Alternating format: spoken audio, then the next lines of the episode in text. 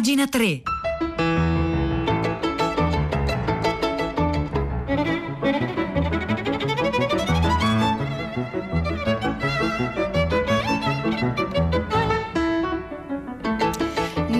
9 2 minuti di martedì 22 dicembre, buongiorno da Marzia Coronati, ben trovate e ben trovati a pagina 3, la cultura nei giornali, nel web e nelle riviste. Oggi parleremo molto di libri e di scrittori, in particolare ci occuperemo non solo del loro modo di scrivere o dei contenuti dei loro romanzi o dei loro saggi, ma del loro modo di partecipare al dibattito politico, di essere non solo spettatori del loro tempo, ma anche protagonisti, diciamo, della cosa pubblica Iniziamo con un salto indietro nel tempo di circa 45 anni, siamo nel 1976 e questo capitolo della storia italiana, forse non noto a tutti, lo racconta eh, Mattia Madonia sul sito thevision.com, poi lo troverete anche linkato al nostro sito, pagina3.rai.it. Dunque, siamo nel 1976 e si avvicina il processo in Corte d'Assise a Torino contro Renato Curcio e vertici delle Brigate Rosse. Avviene però un fatto imprevedibile. Gli imputati dichiarano di non avere nulla da cui difendersi e revocano il mandato ai loro difensori. Inoltre minacciano apertamente gli avvocati intenzionati a diventare difensori d'ufficio. Secondo il codice di procedura penale, spiega Mattia Madonia in questo articolo, in seguito alla mancanza dei difensori d'ufficio è il presidente del Consiglio dell'Ordine degli Avvocati del foro di competenza a dover ricoprire quel ruolo.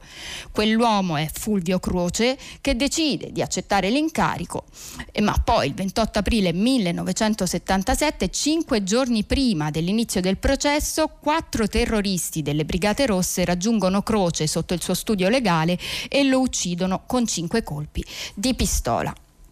Dopo l'omicidio di Croce, quando vengono designati i giurati popolari per il processo, molti dei sorteggiati si sottraggono al compito. 16 di loro presentano un certificato medico in cui vengono indicati come affetti da sindrome depressiva, dunque inadatti per svolgere la loro funzione nella giuria popolare.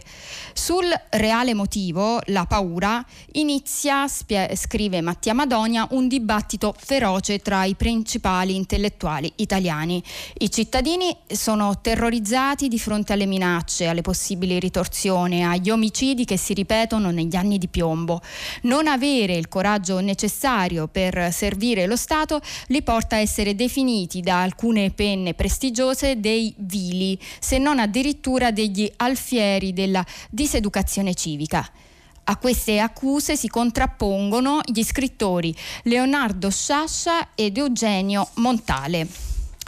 E mm, salto, purtroppo l'articolo è molto lungo, non abbiamo il tempo di leggerlo tutto, ma vi voglio fare un riassunto delle mh, mm, vicende, diciamo dei, dei, salti principali di questa vicenda. E torniamo a questo processo di Torino del 1974. Ad accendere la miccia è un'intervista a Montale uscita sul Corriere della Sera in cui il poeta ammette che anche lui avrebbe avuto paura a fare il giudice in quel processo.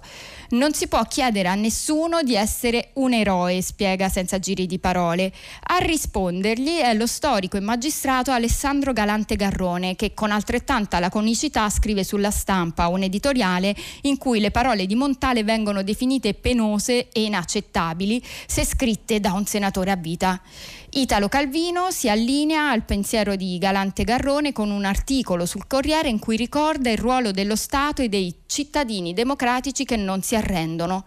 Secondo Calvino è proprio quando lo Stato si dimostra fragile che deve nascere un sentimento di solidarietà civile, perché lo Stato siamo noi virgolettato perché sono le parole dello stesso Calvino. Sempre sul Corriere interviene lo scrittore Leonardo Sciascia che non soltanto comprende le parole di Montale e le paure dei cittadini, ma ribalta la questione ponendola su un altro piano di riflessione. Per questo Stato non farei il giudice popolare. Sulle pagine del Corriere della Sera Sciascia non nasconde l'insofferenza che negli ultimi anni lo ha assalito. Come non capisco che cosa polizia e magistratura difendano, ancor meno capisco che io, proprio io, fossi chiamato a fare da cariatide a questo crollo o disfacimento di cui in nessun modo e minimamente mi sento responsabile. Il 1977 coincide con un anno cruciale per l'attività di Sciascia come scrittore, politico e cittadino, il culmine del disorientamento in una società che non riesce più a riconoscere, a partire dal proprio partito, il Partito Comunista Italiano. A inizio anno si dimette da consigliere del PC per le troppe divergenze con i vertici del partito e le posizioni sul compromesso storico con la DC che lo spingono a militare nel Partito Radicale. Gli ex compagni di partito sfruttano quindi la querelle sul processo di Torino per attaccare Sciascia. Giorgio Amendola, membro storico del PC e scrittore, scrive le dichiarazioni di Sciascia e Montale sono diseducative poiché vengono pronunciate proprio nel momento in cui tutti gli italiani sono chiamati a dar prova di coraggio civile, ognuno nel posto che occupa. Sciascia gli replica andando sul personale chi dentro un partito comunista ha attraversato senza scendere da cavallo lo stalinismo e antistalinismo, una giustificazione del suo restare a cavallo deve pur darsela. Eh, io vado alla conclusione di questo articolo in cui eh, Mattia Madonia in qualche modo si chiede che cosa eh, succederebbe oggi, 50 anni dopo, come gli intellettuali potrebbero in qualche modo partecipare a un dibattito pubblico del genere, se stare dalla parte di Sciascia o di Calvino, cosa che vi invito a pensare anche voi ascoltatori da casa. Vado alla fine di questo articolo, il processo di Torino si conclude il 23 giugno 1978, circa un mese dopo l'omicidio di Aldo Moro. Il giorno successivo al ritrovamento del corpo di Moro in via delle Botteghe Oscure, Renato Curcio Curcio prende la parola in aula e definisce l'ex leader democristiano un criminale politico e la sua morte un atto di giustizia rivoluzionaria, il più alto atto di umanità possibile per i proletari, comunisti e rivoluzionari. Queste sono le parole di Curcio. Dopo oltre 200 richieste di esonero e centinaia di defezioni, la, giu- la giuria popolare condanna con la sentenza del 23 giugno 29 brigatisti a pene tra i 10 e i 15 anni di carcere. Allora, questo articolo per integrale lo potete trovare su thevision.com o sul nostro sito pagina3.rai.it.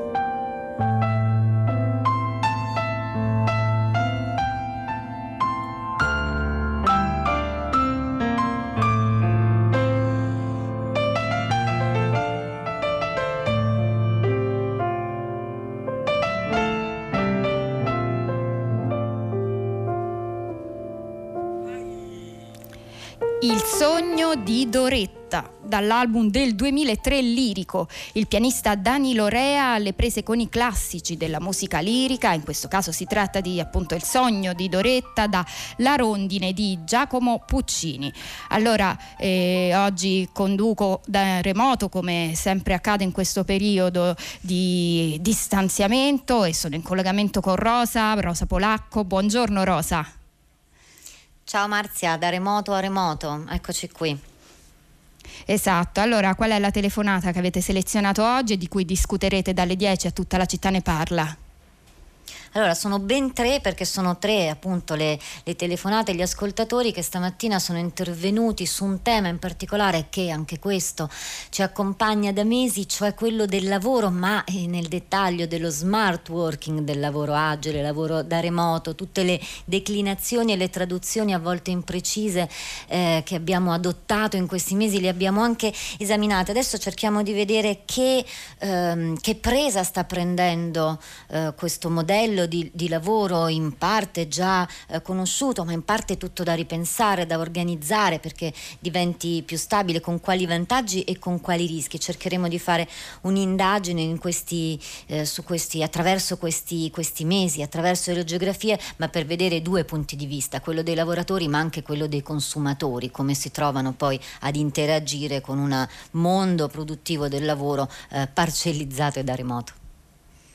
Grazie Rosa Polacco, a partire dalle 10 gli ascoltatori e le ascoltatrici già stanno intervenendo su questo tema, sono molti i messaggi, vi leggo l'ultimo arrivato, forse il, potre- il problema potrebbe essere risolto se si riuscisse a non pensare in maniera esclusiva ma invece a vederlo come una opportunità, ovviamente non applicabile al 100% e non per qualsiasi lavoro. Questo eh, lo scrive Marco al 335 5634 296, quindi buon lavoro a tutta la redazione di Tutta la città ne parla. Noi passiamo alle pagine di domani dove Tiziano Scarpa eh, parla di Emilio Isgro, artista che peraltro è stato nel 2014 artista dell'anno di Radio 3. Scrive Tiziano Scarpa, eh, vi ricordo che Emilio Sgro è famoso per le sue opere di cancellatura, e scrive Tiziano eh, Scarpa su Domani ho la passione delle cartolerie, ogni volta che ci entro compro cose che non mi servono, in fabbrica io non ho resistito di... Ehm, eh, scusatemi, in febbraio io non ho resistito di fronte a un oggettino appuntito di plastica trasparente.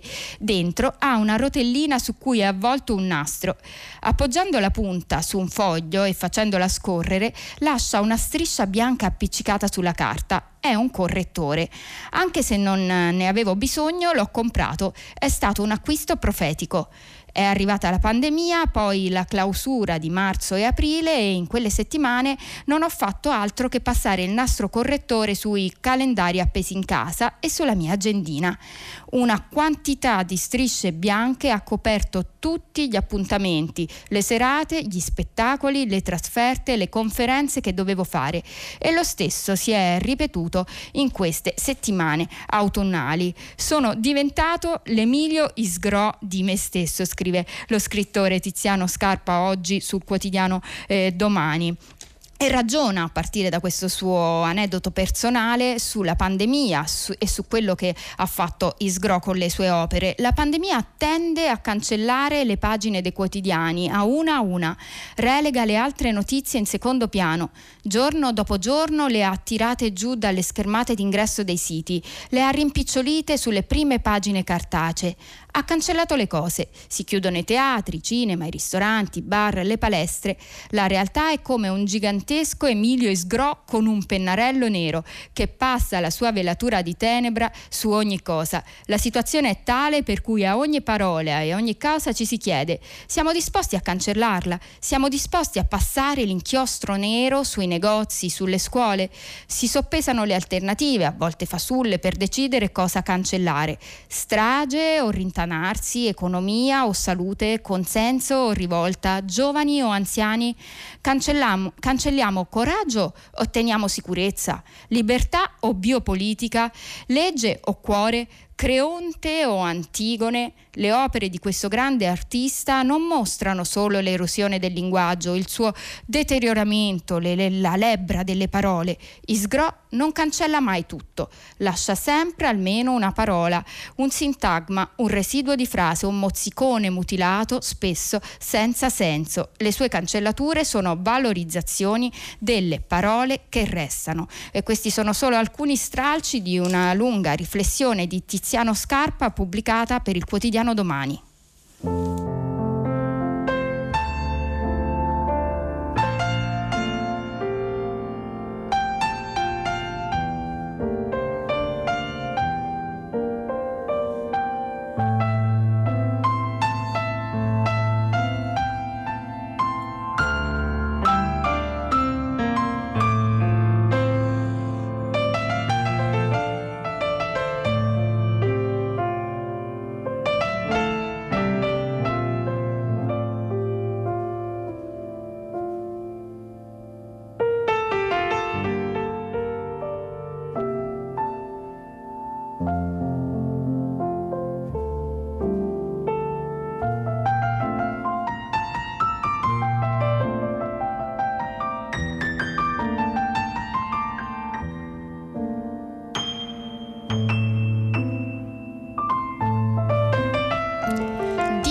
Buzzati non fu solo uno scrittore ma anche un giornalista ed è un'uscita proprio in questi giorni una nuova edizione aumentata degli articoli giornalistici di Buzzati. Ne scrive oggi sulle pagine del giornale Luigi Mascheroni. Si dice che come romanziere Buzzati fu un inventore formidabile, mentre come giornalista si impose di non immaginare nulla, soltanto riferire.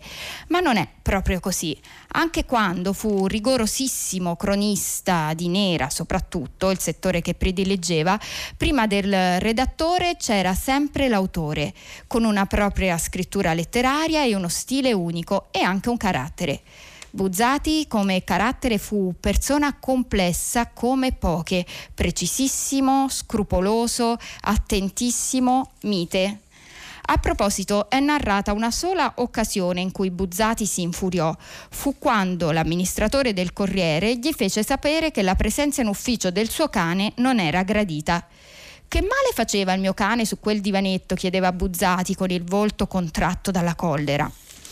Aziendalista fino allo stremo, Caso emblematico, Giovanni Spadolini, direttore del Corriere dal 68 al 72, uno che teneva sempre accesa la luce rossa fuori dalla porta dell'ufficio, un giorno fece aspettare Buzzati in corridoio per ore, quando era già devastato dal cancro. Lui si sedette per terra ad aspettare da eroico soldato del suo giornale impenetrabile, distaccato, con quell'aria e quegli abiti da gentiluomo inglese, schivo e difficile, Buzzati si teneva tutto dentro, ma quando si metteva alla lettera 22 tirava fuori due cose, la precisione del cronista e la prosa alta dello scrittore. Chi sa molto, se non tutto, di Dino Buzzati è Lorenzo Viganò, giornalista a sua volta del Corriere e curatore delle sue opere, come appunto questa nuova edizione in un unico volume degli articoli più belli del Buzzati, cronista per il Corriere della Sera, il Corriere dell'Informazione, lungo un arco di oltre 30 anni. Si intitola La Nera, è edita da Mondadori e ne pa- parla appunto oggi Luigi Mascheroni su Il Giornale.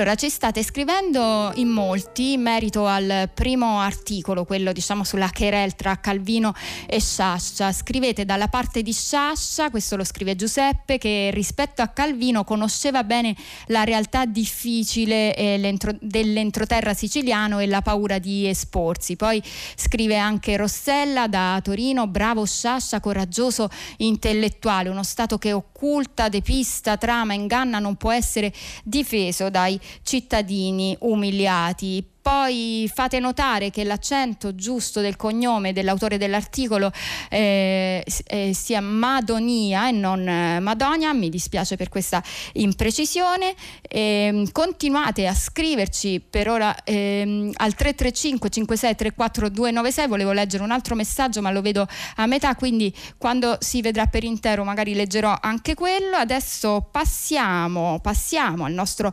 progetto natalizio, piccolo progetto progetto natalizio di pagina 3 abbiamo letto ieri un racconto, oggi siamo alla seconda tappa dei racconti dei Natali. Questo è uno dei tasselli del progetto Tre volte Natale che riguarda tutta Radio 3, comporta incursioni speciali all'interno del nostro palinsesto e che culminerà con una programmazione speciale proprio il 25 dicembre. Noi invece ogni giorno, sino a venerdì, vi segnaliamo un racconto di Natale scelto dalla nostra redazione. Oggi abbiamo scelto Un Natale dello scrittore americano Truman Capote. Il racconto narra di un bambino cresciuto dalle zie che è costretto a trascorrere un Natale con il padre che peraltro conosceva pochissimo, quasi eh, per niente. Vi leggo solo uno stralcio da questo bellissimo racconto che vi invito a cercare. Il bambino parla in prima persona e, e dice, pensa, non riuscivo a dormire, così cominciai a chiedermi cosa mi avrebbe portato Babbo Natale.